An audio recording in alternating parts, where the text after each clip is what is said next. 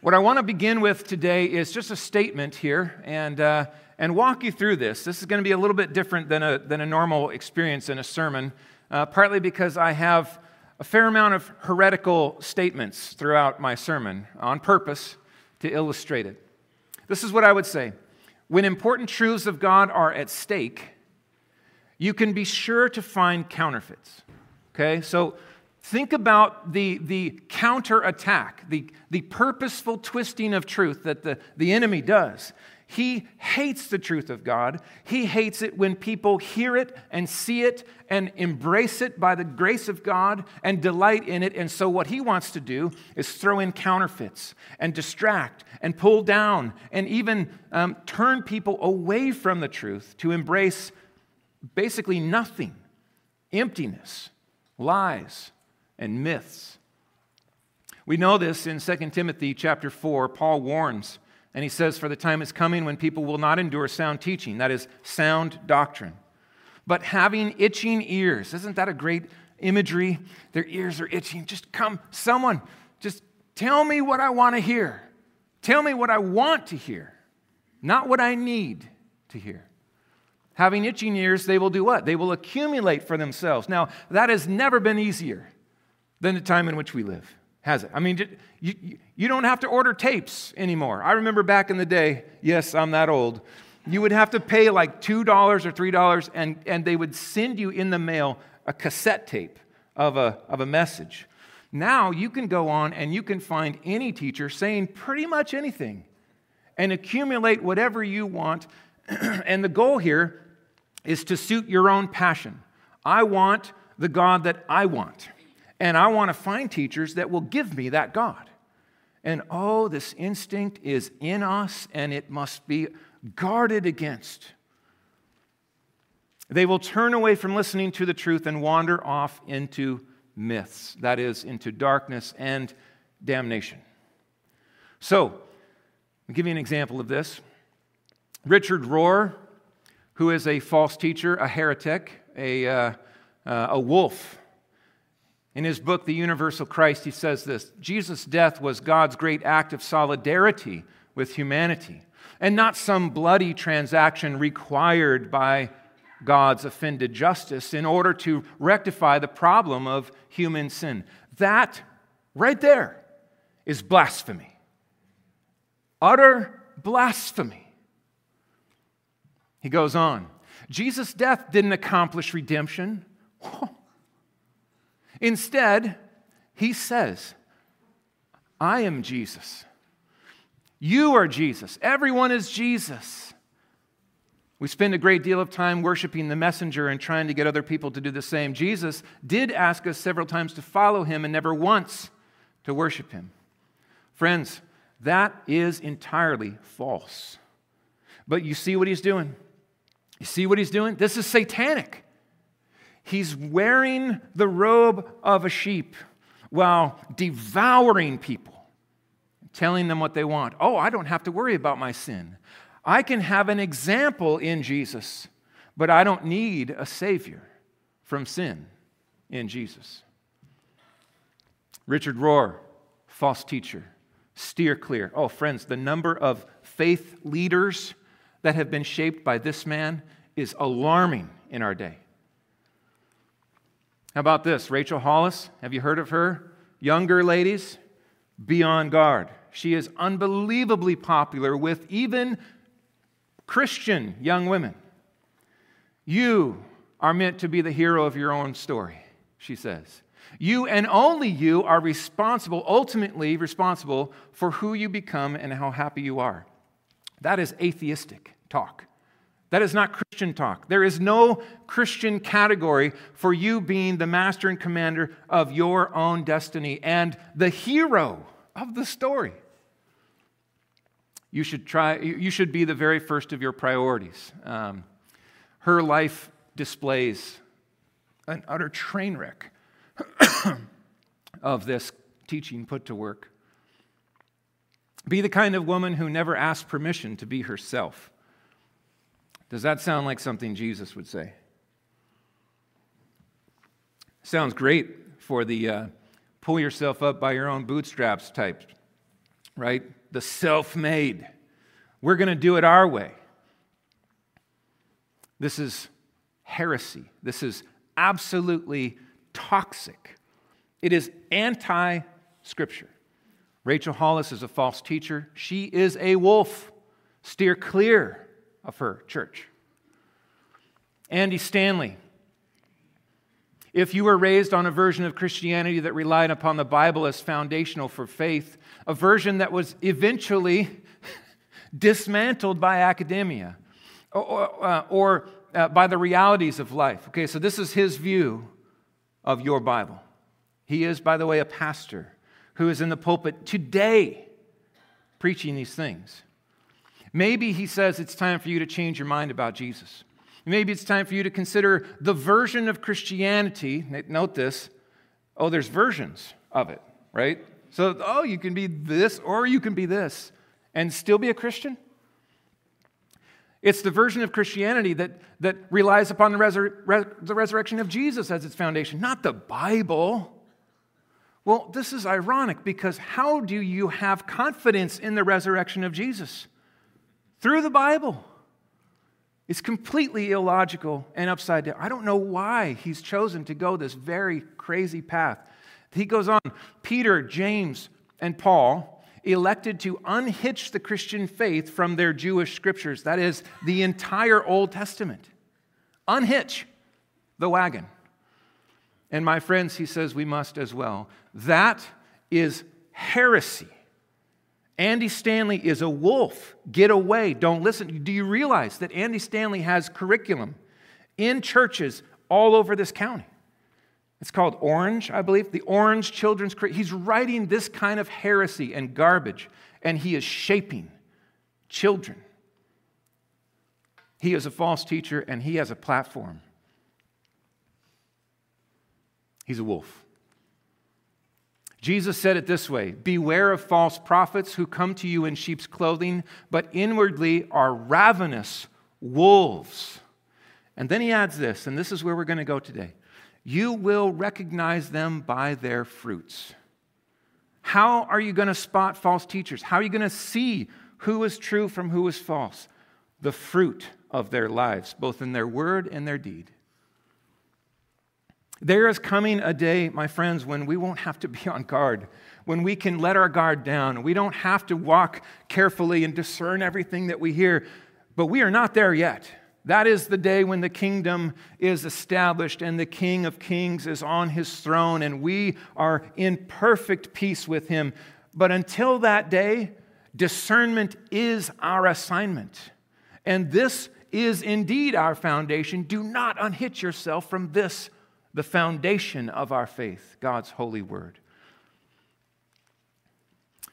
I went through uh, Justin Peters' website, and I just want you to see at a glance, okay, this is not the whole list. Every single person on here, in one way or another, they're not all committing the same false teaching or heresy, but this is a list of wolves. A list of wolves. I, it was so, there were so many that I had to make five columns and make the font so small I can hardly read it from here. But just know this these people are alive and active and at work. And some of them have died, and their teaching lives on through those that they've raised up to carry that teaching. Wolves, they are on the move, they are on the prowl. So, the title of my sermon is Beware the Wolves. And we've got 10 verses to cover. Just heads up, we're going to spend the bulk of our time in the first three verses and then we're going to move quickly through the, the latter part in case you're like, wow, we are really, this is going to be, we're, we're going to be here all day. Don't worry, okay? I'm telling you up front.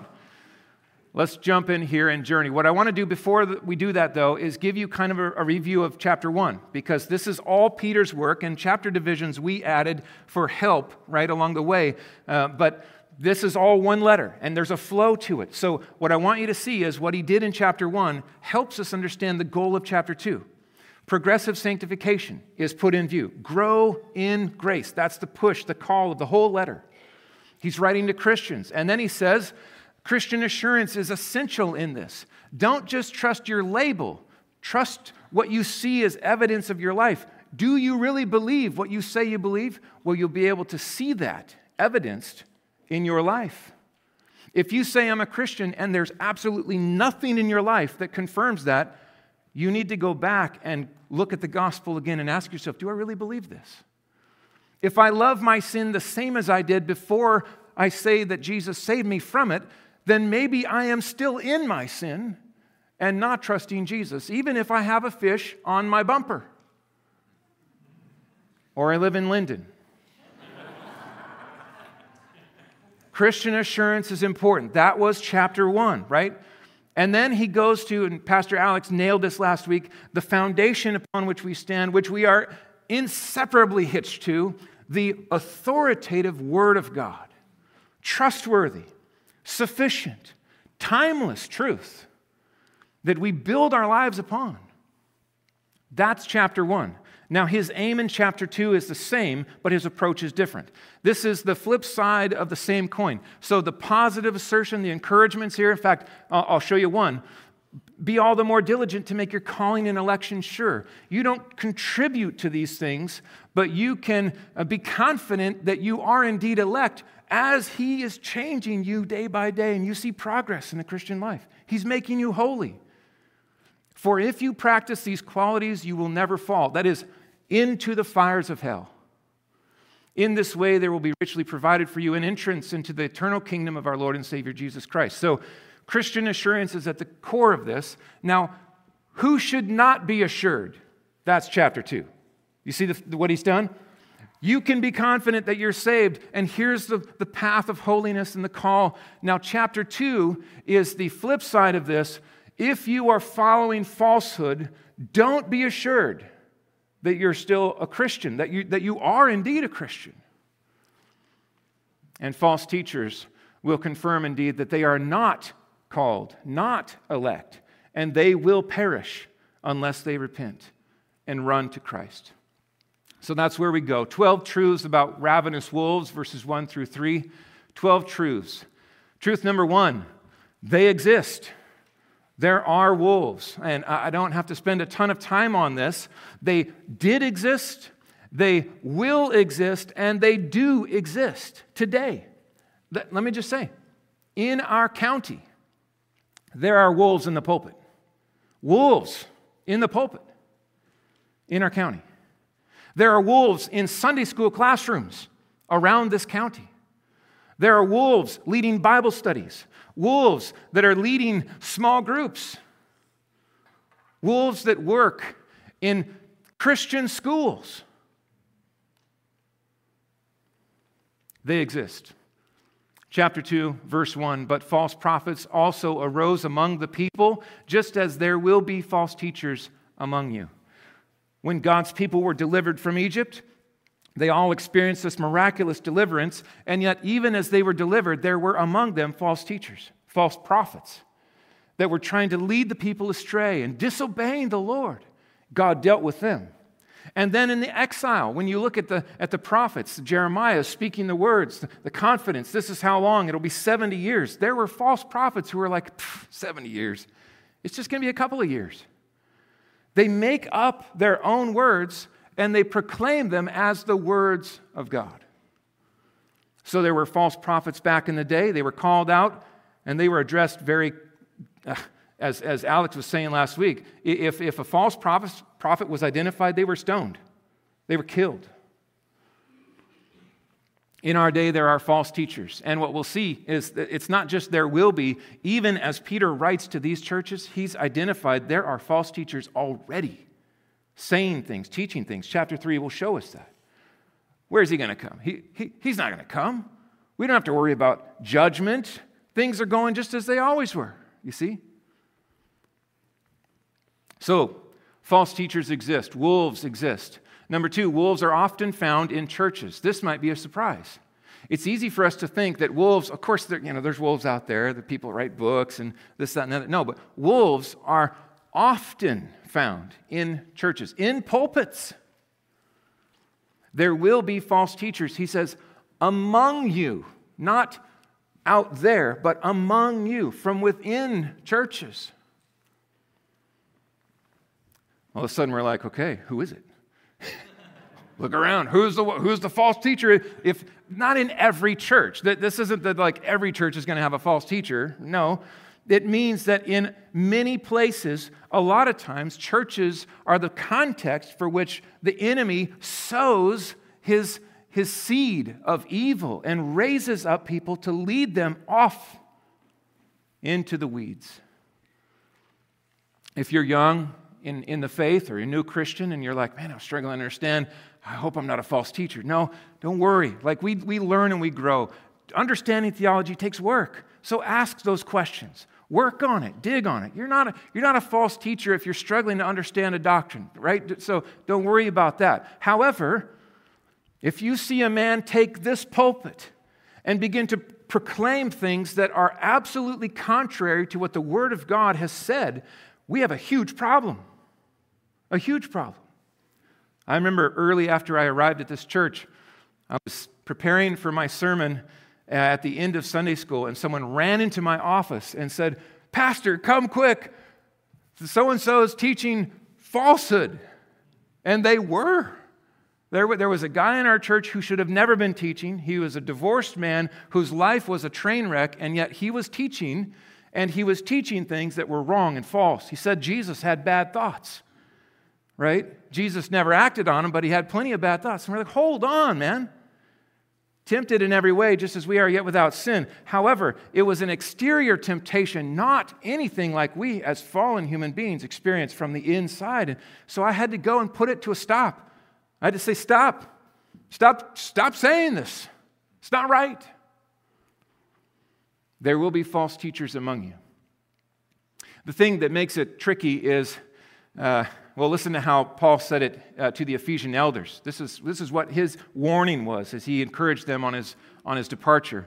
He says, I know that after my departure, fierce wolves, same language Jesus used, fierce, ravenous wolves will come in among you, not sparing the flock, and from your own selves will arise men speaking twisted things to draw away disciples after them, therefore be alert. There is a draw sometimes by those who are unsaved to places of, of, of, of pulpit and, and, and opportunities to teach and even to raise and consolidate power and popularity. You see this on display. Pride, money. That can happen in churches, and often it does. Be alert is the call. Number three, wolves are sneaky. This is why it's so hard. Wolves rarely show up at the door and be like, hey, I am a false teacher and I am so glad to be here. I'd like to join your church and destroy it. Okay, and can I lead a few people here to hell? Is, is that, you guys good with that? No, that's never the case. The enemy is an angel of light. He masquerades as, a, as an angel of righteousness, and he is evil to the core. Wolves are sneaky. Look at this. They will come in secretly and bring destructive heresies. It's, it's a, a secret and sneaky, kind of slippery thing. And I've, I've, I've experienced this. Sometimes the, the, the, approach is well, just let me ask some questions. I have some, some questions. They're honest and humble questions. Did, did God really say? Did, did God really say? Or do you really believe that? You, I mean, I know it's in your Bible and stuff, but uh, come on, come on. A global flood? Are you kidding me? It can come in the form of questions. It can come with, with this guise of humility, and all of a sudden that person finds themselves leading people astray, off into the weeds, and then to the fires of hell. I came across this picture and it freaked me out, frankly. Yeah, that's scary. The face of a wolf, those eyes, right? What you can't see is the teeth that are hiding in there. But sheep's clothing. And you're kind of like, well, where did you get that, that sheep skin? And if he's honest, it's because he's been devouring sheep. Open your Bibles, right? O- open your Bibles with me. Let me lead you as Blood drips from teeth that have devoured sheep. Be aware, be on guard. Watch for false teachers. Number four, wolves destroy. They destroy with heretical teaching. It, you got to know this. What heresy is there that is not destructive? It is, it is serious when you take the truth of God's word and you twist it up into something that it doesn't say. When the gospel is so polluted with untruth or the twisting of truth that the people are not able to be saved when they embrace this, you've got a huge problem. That is what heresy is. We don't lightly give this label out. If we just disagree with someone theologically, we don't just be like, oh, they're a heretic, right? It's so easy in our times to just slate everyone who's in a different camp of, uh, from us theologically goes, well, they're, they're heretics. No, we don't do that. However, if we never do that, we have a huge problem. You know, some people are like, well, they've got verses. I mean, they've got verses, so I guess we just got to all somehow just get along because they've got verses and these people have verses. And you know, here's the thing if we use that as the criteria of what we're going to believe, we won't believe anything in our Bibles, right? David Koresh had verses, right? Cult leaders always have verses, it seems. Just because someone is using Scripture does not mean that what they are saying is true to Scripture. It's destructive. They will bring in destructive heresies. Destructive heresies. So when we walk away from the Word of God, we lose. And all those who follow teachers who walk away or unhitch from God's Word, they lose. They will fall unless God in His grace snatches them, as it were, from the fire and turns them in repentance. Rob Bell, love wins. Just a word about Rob Bell. I worked at Mars Hill Bible Church for five years. Rob Bell was my pastor. Some of this, like, you, you, this is like news to you, okay? Like, that church started solid. And in the short period of time that we were there, the church grew from 2,000 to 10,000 people. We bought a mall for a dollar, turned it into a church. I was on staff leading small groups, and Rob was preaching. And week by week, I could see this slide. Week by week, Rob did less of this and more of this. More Rob, less Bible. And as it began to go, I began to get more and more uncomfortable. And false teachers began to show up at our church and be hanging out with Rob. I, hung, I got to spend an afternoon with Brian McLaren, for example, and, and others um, who were pushing things that were completely contrary to God's word. And we left that church. We got out. By God's grace, we got out. And as things began to dive more and more, uh, I think it was long after we left that Rob wrote this book titled Love Wins. Listen to what he says of the gospel we cherish. Millions and millions of people were taught that the primary message, the center of the gospel of Jesus, is that God is going to send you to hell unless you believe in Jesus. Right. Right. That's exactly right. And so he said, what gets taught is that Jesus rescues you from God. That's also right. That's exactly right. He goes on to say this. Again, questions. What kind of God is that? That we would need to be rescued from this God. How could that God ever be good? How could that God ever be trusted? And how could that God, how could that ever be good news? Friends, that is a mockery of the only saving message in all of history. I have friends who followed Rob Bell. They are not saved. And if they do not repent of their sins, they will go to hell. It haunts me constantly. Rob Bell is a wolf. He is a false teacher. He has gained tremendous following. And he's leading people to fires of hell with talk like that. That is abominable. I, I, do believe that even in Christian schools around this area, Rob Bell videos have been shown. So, parents, tune in. Just because the school says Christian does not mean that we're immune from false teaching. Tune in and be on guard. Do, do the work that maybe some, even in schools around here, are not doing. Hold them to a higher standard. Number five, wolves' deeds will deny their declaration. This goes back to what Jesus said. How are you going to know if they're false teachers, fierce wolves? You'll know them by the fruit of their life. You will be able to see. You can identify them in this way. Listen, now he says this. They'll bring in secretly destructive heresies, even denying the master who bought them, bringing upon themselves swift destruction. Even denying the master who bought them. What is the, the sense of this denial? How does this denial work?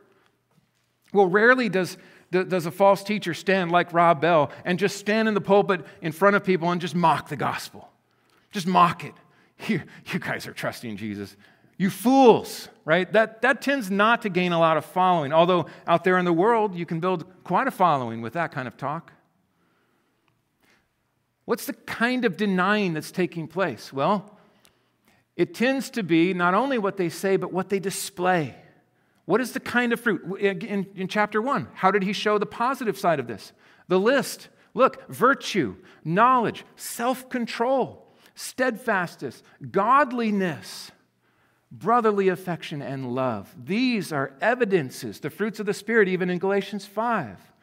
If the life of the teacher just stands completely against all of the things that that is calling out a life of holiness, then the man, though he sound wonderful, is denying the master.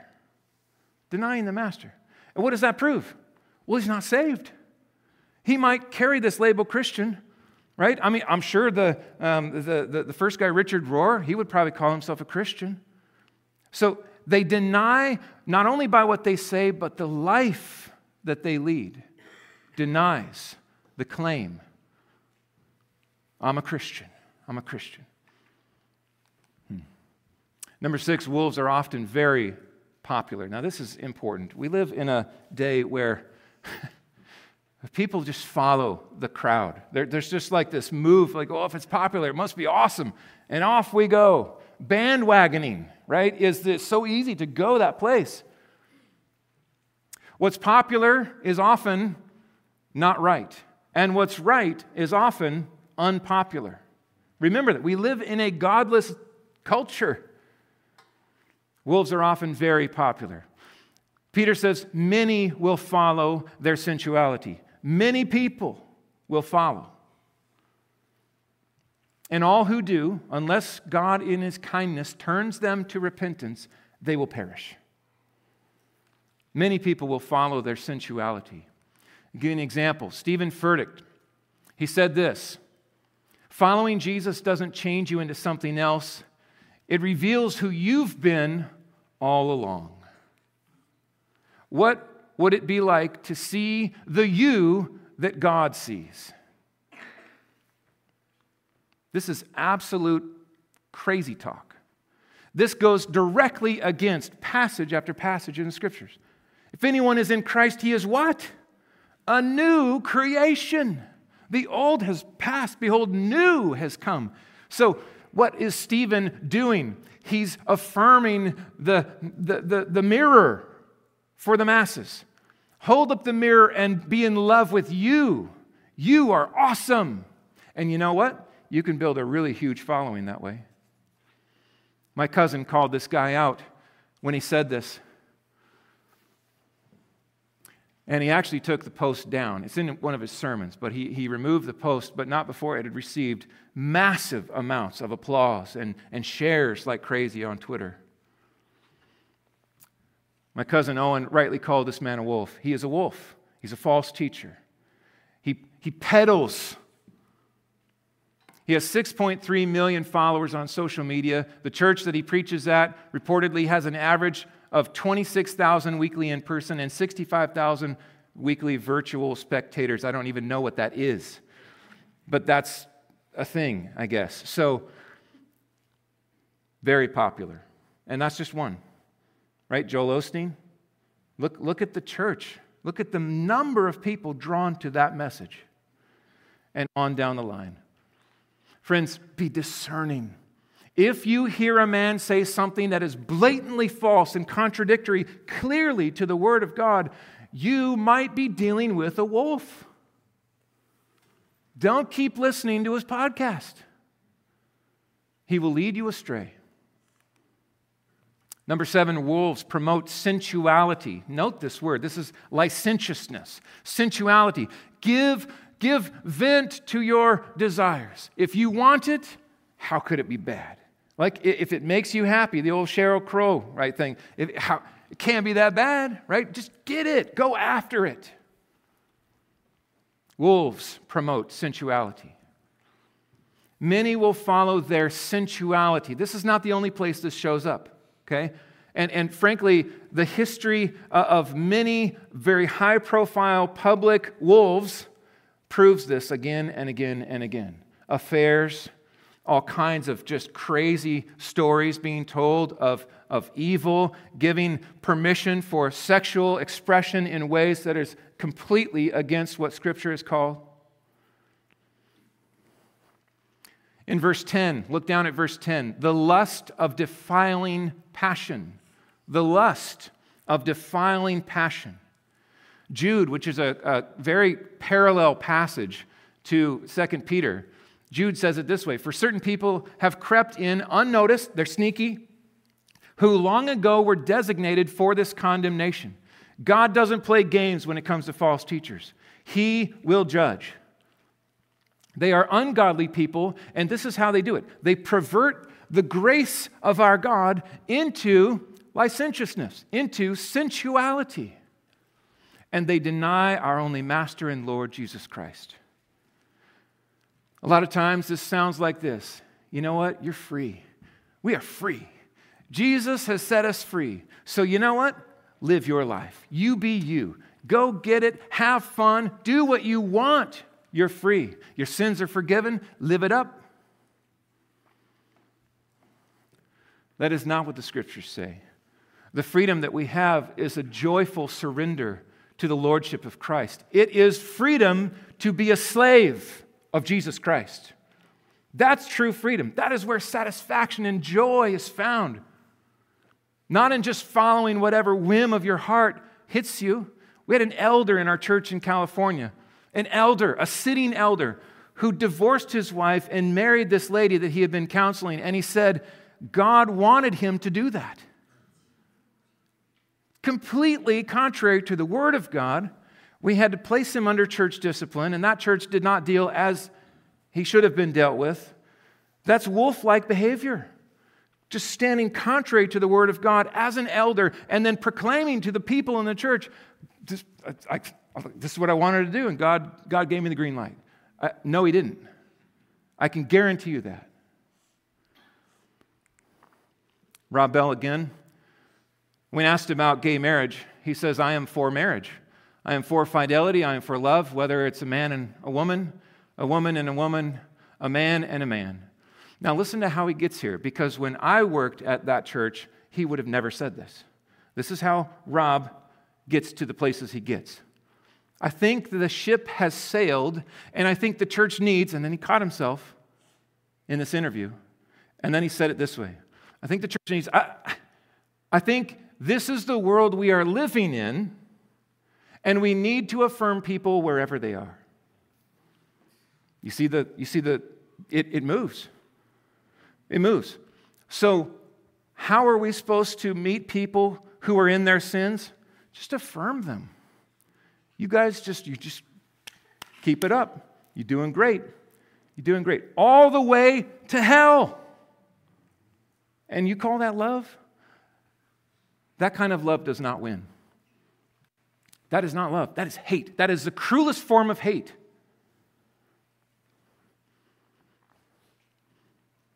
If you have friends or relatives who have bought the lie that homosexuality is somehow approved of by God, that gay marriage or gay weddings are to be affirmed by Christians, then love them enough to speak words of kindness and truth in a day where so many have lied to them. Tell them, no, that's in fact the opposite of what God has intended. And no, I cannot go to that wedding. I will not give my consent to a wedding that is not a wedding. It is one man and one woman that has been ordained by God, and that is what marriage is. And I love you too much to stay silent, and I love you too much to attend. And I would call you away from this death trap. Repent. There's a better way, God's way. Friends, have the courage to love in a culture that hates and calls it love. Number eight, wolves despise authority. Wolves despise authority. Look down at verse 10. Especially those who indulge in the lust of defiling passion and despise authority. They despise it. Now, this is so just true for all sinners, isn't it? Like, we, we don't naturally just want to humble ourselves and bend our knee. We are inclined to self, and that is how the sinful heart will go unless God conquers it in love and turns us to repentance and saves us from ourselves. Listen to how Jude parallels this. Just as Sodom and Gomorrah and the surrounding cities, which likewise indulged in sexual immorality and pursued unnatural desire, they, served, uh, they serve as an example by undergoing a punishment of eternal fire. Yet, in like manner, these people, that is, the false teachers who have crept in long ago, relying on their dreams, okay, 90 minutes in heaven, 23 minutes in hell, and all of that mumbo jumbo, and everything else they defile the flesh, they reject authority, and they blaspheme the glorious ones. We'll get into that next week. The authority that is most often targeted is this the Word of God. The God of the Word who calls sinners everywhere to repent and bend the knee. We want to live the way we want, so we found a belief system, and we found a group of teachers who encourage us to do just that. And then we go to hell forever. Christians do not despise authority, they delight in the sovereignty of God. They embrace his lordship. They embrace the institutions he has put in place. It's one indicator when you see pride in the pulpit, when you see power consolidated, when you see this book mocked and disregarded, get out, run the other way. Wolves bring reproach upon the truth. They bring reproach, that is dishonor, disdain upon the truth of God. This is such a reality for us. Often we don't realize how much this is happening. Because of them, the way of truth will be blasphemed. The, the, the way of truth will be blasphemed. That means, where, where are the false teachers? Often, well, they're in the church. And, and they're doing things and saying things and living in ways that are totally contrary to what the way of the truth is the gospel, holiness. And the world will look on and say, See, see, I knew all you Christians were a bunch of hypocrites. I knew you guys were just making uh, you know, a game of this. Look at this guy. Look at this guy. Look at this fall. And the list goes on, doesn't it? How many public, uh, just train wrecks have taken place? The wheat and the tares, Jesus said in his parable, let them grow up together and separate them at the end. Bundle the tares together and throw them in the fire and gather the wheat, right? So, the reality is, is that as we are discerning and careful, we have to have a careful criterion about who stands in teaching and leadership positions in the local church. We don't just let anybody teach the kids in Sunday school. That would be insane. And yet, in churches in this county today, there are tares in the pulpit proclaiming things that are absolutely false. Wolves now, here's the other thing, uh, just a comment on this ecclesiastical cynicism. Oftentimes, I find people that are downing on the church. They're so cynical and so pessimistic about the church. It's, it's the church's fault. Tell that to the people in the underground church in China. It's your fault that China is what it is. Really? Is it? Don't fall prey to this ecclesiastical cynicism. Friends, God has a true church and she is shining. She is faithful. Oftentimes, what gets the most publicity is the tare and the wolf and the garbage, the absolute craziness that is put on display before the world. Don't fall for that. Know this Christ builds his church, and she will be dressed in white. She will be pure, and that day is coming when she will come down the aisle and the wedding feast of the Lamb will take place. Be optimistic about the church and be confident in the Christ who builds her day by day. Number 10, wolves are greedy exploiters. This is very obvious, most obvious, I think, in the uh, prosperity gospel movement. They are greedy exploiters. In their greed, they will exploit you with false words. In their greed, they will exploit you with false words. Here, from a man by the name of Creflo Dollar. Okay, Dollar is his last name. I mean, can we not identify this guy? Note the Bible verses, though. Note this. He is one of the most popular gospel prosperity guys out there. I said, prosperity gospel guys. He says the Bible says that wealth is stored up for the righteous, Proverbs 13 22. However, it will remain stored up until you got to claim it. Therefore, claim it now. You possess the ability to seize and command wealth and riches to come to you. Deuteronomy 8 18. Exercise that power by speaking faith filled words daily and taking practical steps to eradicate debt. Like God, like God, you can speak spiritual blessings into existence. Romans 4:17. I guarantee you this, every single reference is an abuse of scripture. That is not what those verses are saying. But here's what he goes on to say. You can't expect to reap a harvest unless you sow a seed. And here's how you sow a seed make a donation to my ministry today. In their greed, they will exploit you. The number of prosperity gospel guys is off the charts, especially in the poorest places on this earth. In Africa, they make millions stealing from the poor with lies they will be judged. Wolves proclaim falsehood, they proclaim falsehood with false words. That is, make believe words. They make things up. They're, they're, they're just fabricating here. They do this with false words. Everything that Creflo just said is total garbage. It's false. It's not true. Here's Brian McLaren in reference to the flood he says this a God who mandates an intentional supernatural disaster leading to unparalleled genocide is hardly worthy of belief, much less worship. What's he saying? Well, obviously, first of all, he's saying that we're dealing with uh, allegory, right? Don't, don't trust the, the early chapters of your Bible. It's just allegory. It's just, you know, to inspire you or whatever. Secondly, He's saying, if, if indeed that is the case, God is evil. So you need to make a God in your image. Friends, I spent an afternoon with Brian McLaren. I can tell you this this guy is one of the nicest guys you'll ever meet.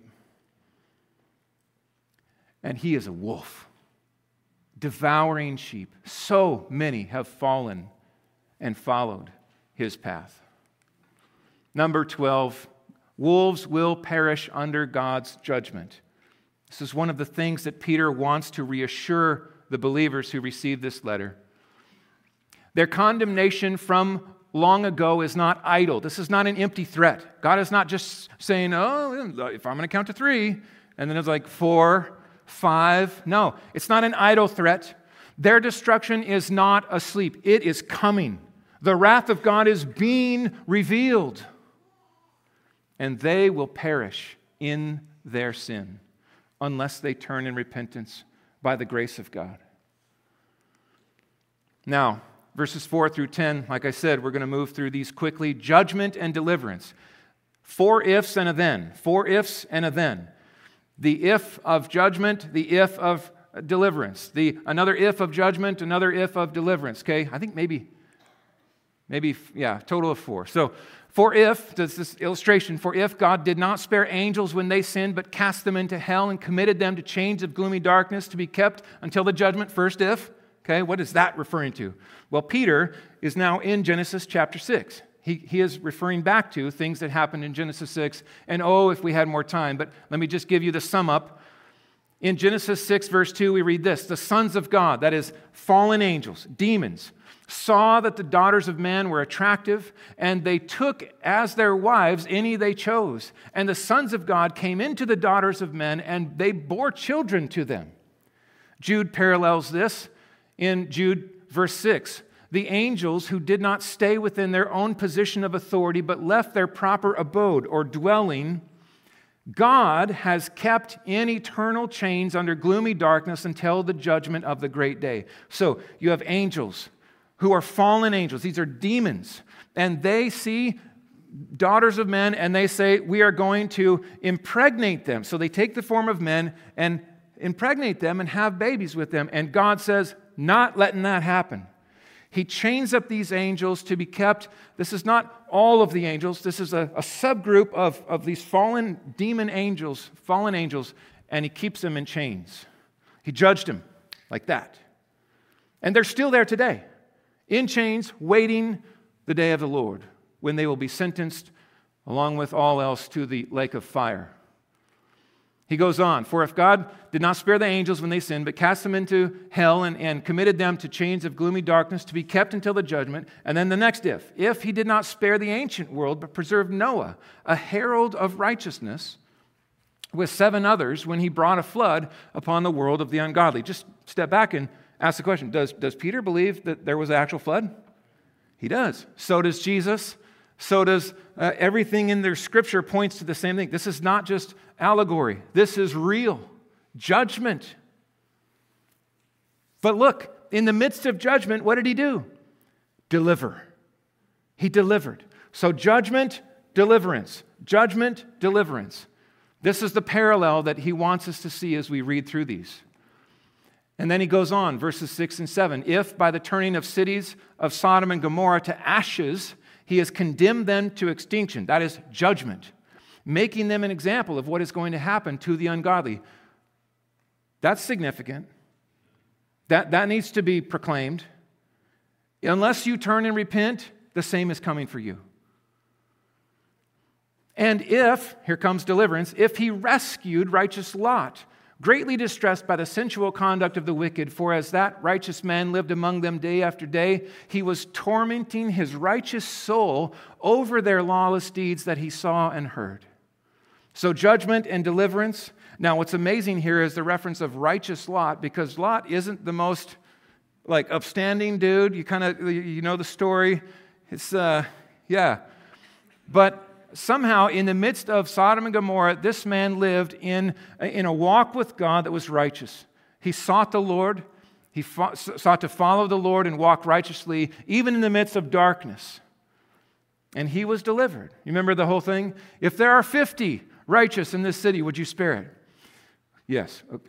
Let's say 40, right? And it goes down to 10, and it's just like, well, okay, okay, just, it's probably just one. But, you know, and then Lot's wife looks back, right? Pillar of salt. All of this is in view. I want to just ask you this question. Look at Lot here. Greatly distressed by the sensual conduct all around him. Christian, are you troubled, distressed? Is your righteous soul tormented by what you see taking place around you? Or are you like, well, whatever? I remember in high school watching Saturday Night Live just a few times and being absolutely appalled at the agenda of pushing homosexuality in those years. There was a, there was a push. And what happened is a lot of my friends around me laughed at abominable, abominable behavior. This was horrible. It's not funny. One of the strategies of the enemy is to get you laughing at sin, to desensitize you to its absolute abhorrent reality. So, at work, when the joke comes, don't laugh. Let that moment trouble your soul and move you to pray. Now, we don't seek revenge. We're not trying to be like, you know, uh, judge, jury, and executioner in this land. We leave to the Lord what is His, but we are to shine, and it's right that we be troubled by the godlessness and the darkness and the depravity that's taking place around us and do what we can to oppose it. It's one of the reasons we vote. Then, here's the then. This is the push. This is, this is what he's been pushing to. Then, believer, the Lord knows how to rescue the godly from trials and how to keep the unrighteous under punishment until the day of judgment, and especially those who indulge in the lust of defiling passion and despise authority. This is the whole push. The reality is, is that judgment is coming for all of these wolves and all who follow them, and those who, who indulge the lust of defiling passion and don't repent. It's coming. And God knows how to deliver those who seek Him and walk in the way of holiness. So, our response just two things this morning. Number one, be discerning, Christian. Be discerning. Just because someone opens their Bible and stands in a pulpit does not mean that they are a shepherd. They may indeed be a wolf. Be on your guard. Test everything according to the Word of God. And at the same time, Remember, when this takes place, God will judge it. God will judge it. Oh, sometimes I'm like, Lord, how do you abide this? How do you how do you put up with this stuff? Week after week, look at the tens of thousands and millions of people who are led astray into the fires of hell. Couldn't we just say a prayer and, and, and they would just all stop? Or just all be saved, or just be struck by lightning or something.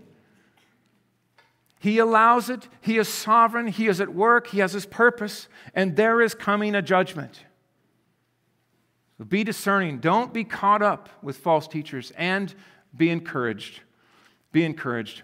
There is hope for those who walk the way of holiness in faith in Jesus Christ. There is a way forward even in a dark world. May we be faithful to God's holy word. May we be a people who not only look to Jesus Christ and say the words, but live lives of holiness and dependence and trust in Him. And may we be used to shine in the dark, that some who have been kind of caught in this mess would be snatched from the fire and pulled back by the words and the light that we shine. Let's pray. Lord, if we did not have your word, where would we be? If we did not have the gospel, I know where we would be. We would be lost in our sins and running with all our might like the rest of the godless world. Thank you for saving us. Thank you for, for delivering us from ourselves, from our depravity, from our hunger for darkness and evil, and turning us to your Son, Jesus, our Savior, our Lord, our treasure. Encourage us and strengthen us in these things, Lord. Set us on the rock of the gospel and help us to build our lives on the foundation of your word, never unhitching from it in the slightest. Every verse is ours. We hold to these truths, oh God. And we pray that you would turn these false teachers back from their wicked way. If you be your purpose, if, if you be your desire, Lord, that there would be many who would be turned from this wickedness and be saved. Look at the Apostle Paul and how you saved him. We pray, Lord, that you would help us to steer others away from these things and these false teachers. Keep us from the enemy Keep us from the evil one. And help us to follow you, our good shepherd, all our days. In Jesus' name, amen.